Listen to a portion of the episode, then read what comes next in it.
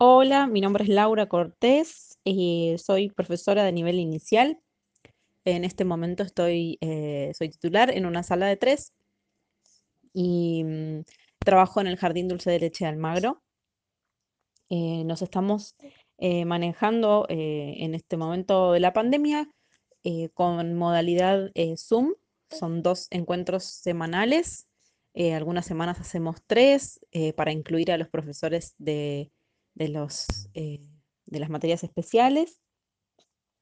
Y además del Zoom, lo que hicimos fue crear una, una página en Facebook eh, en donde las dos salas de tres eh, volcamos las propuestas a través de videos.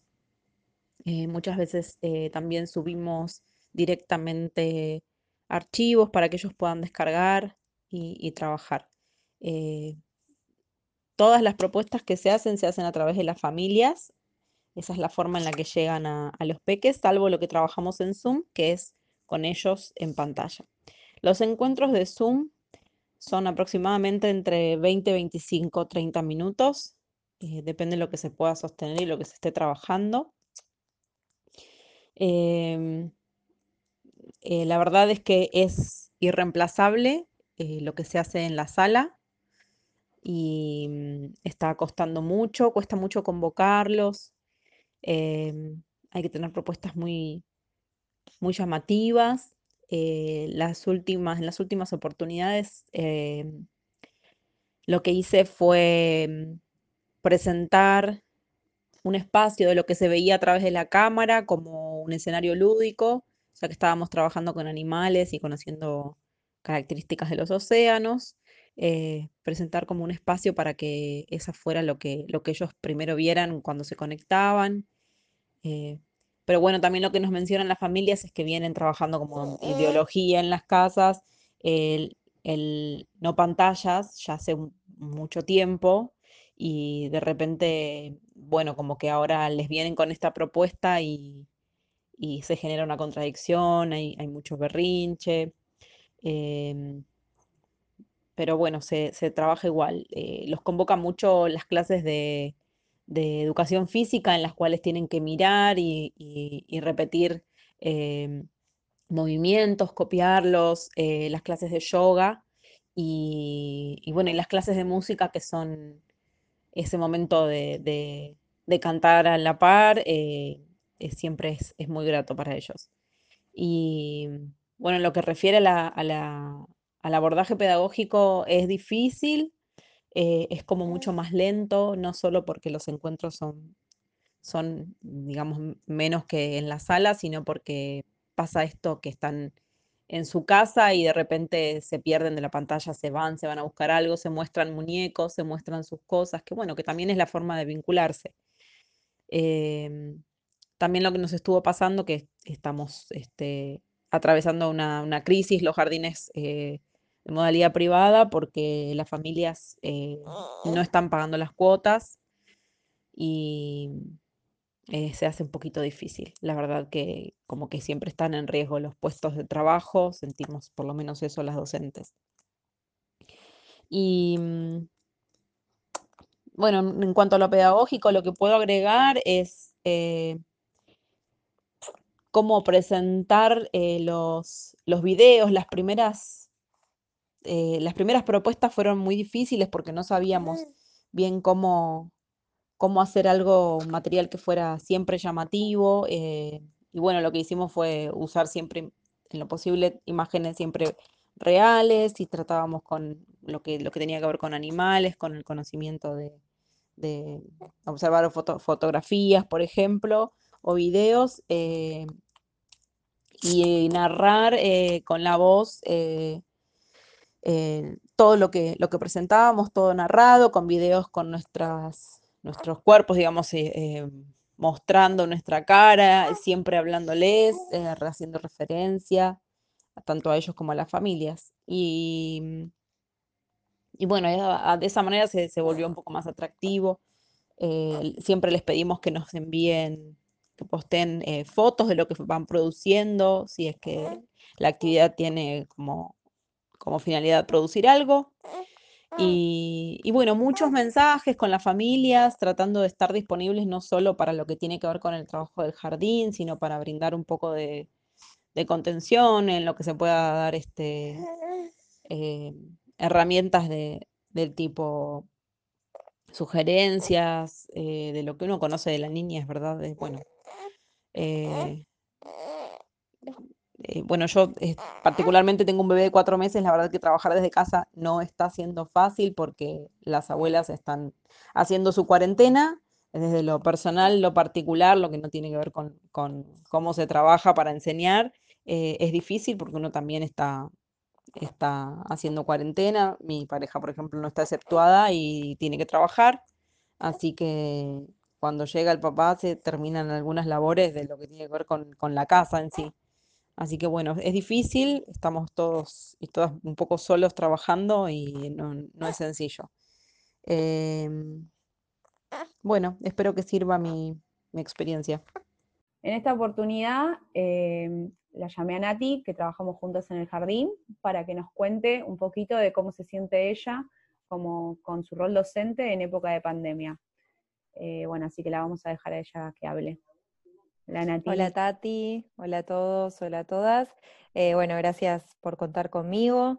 Eh, la realidad es que pensando en la pregunta que me haces, viene, eh, vienen los primeros días cuando empezamos con todo este contexto, con todo este tema y, y esta nueva manera de educar.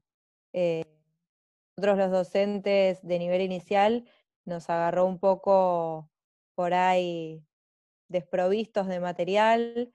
Eh, nosotros, en nuestro caso, hablo por mí y por mis compañeras, teníamos el material que, que utilizamos para trabajar en el, en el jardín, en las salas, sea como libros, como títeres, distintos recursos, distintos materiales para hacer actividades, así que nos tuvimos que, que poner a, a ver y encontrar dónde podíamos conseguir esos materiales, esos libros en P D F, eh, y que no estén solo en YouTube narrados por... Eh, alguien de otro país. Eh, entonces empezamos a indagar distintos, distintas herramientas eh, para poder transmitirles a los chicos y, y que sea desde nuestra propia voz, eh, como distintas aplicaciones, distintas eh, posibilidades de hacer videos. Así que al principio fue como un poco desorganizado todo el tema, eh, cada uno de aportar desde su lugar. Tomábamos eh, las ideas que nos, que nos brindaban desde, desde supervisión, que nos hacía llegar la directora, eh, y entre las docentes, por ejemplo, yo estoy en sala de cinco, eh, y hay otras dos salas más con, con mis colegas, eh, nos poníamos de acuerdo a ver cómo trabajar, y entre, entre las tres ayudarnos. Eh, así que al principio fue medio desorganizado todo. Ahora ya estoy como acostumbrada a esto y me amigué con la idea de dar clase a distancia. Eh, al principio pensaba que eh, no podía ser, porque nosotros es el nivel que más contacto tenemos con los nenes. Es donde estamos, con, estamos con, constantemente viendo cómo están, qué les pasa, nos guiamos por sus expresiones, por las caras que ponen, por las muecas que hacen, eh, estamos mirándolos y sintiéndolos cerca todo el tiempo.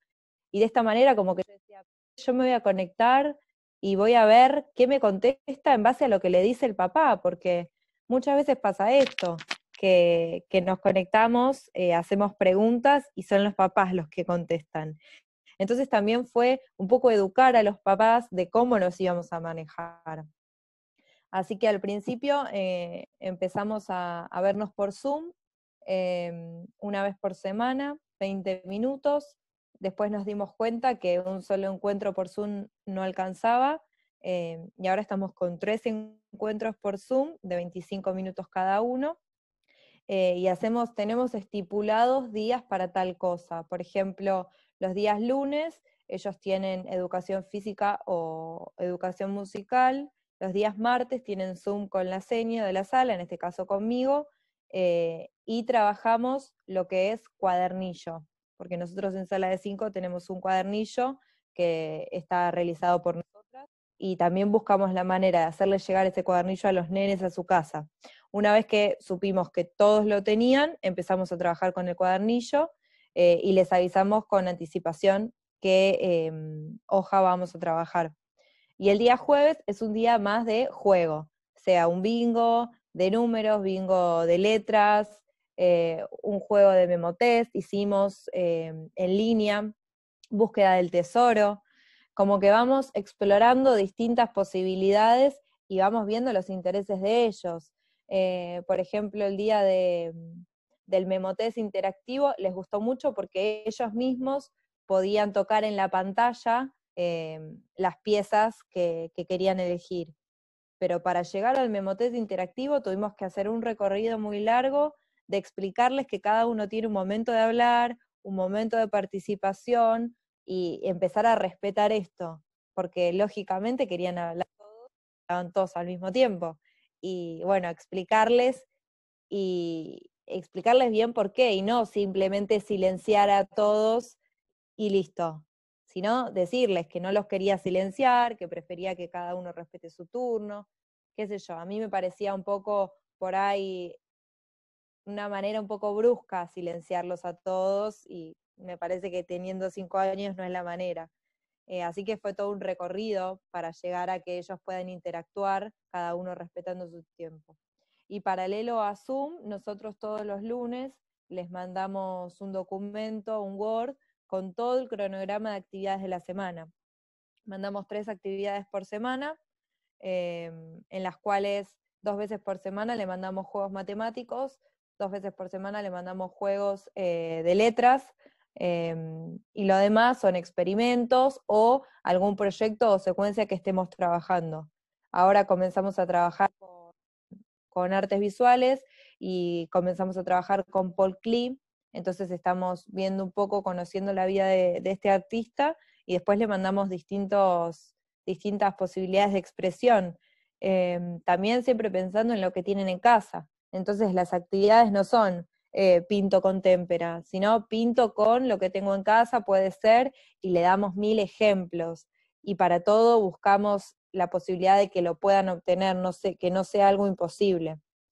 Y, y bueno, y así vamos viendo, vamos viendo nuevas herramientas, eh, varias páginas de juegos para que jue- ellos jueguen en línea, eh, y así sea más llevadero.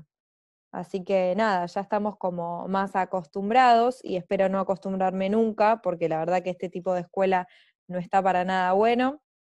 Extraño el contacto, extraño el abrazo, y ellos también. Eh, el otro día una nena eh, paró, se dijo, señor, tengo que hablar, entonces le di la palabra y le dije, sí, Oli, ¿qué pasa? Y me dijo, no, señor, es que yo te quiero decir que te extraño tanto, extraño abrazarte. Y nada, estas cosas nos emocionan a nosotras y, y nos hacen pensar en, que, en qué estarán pensando ellos también.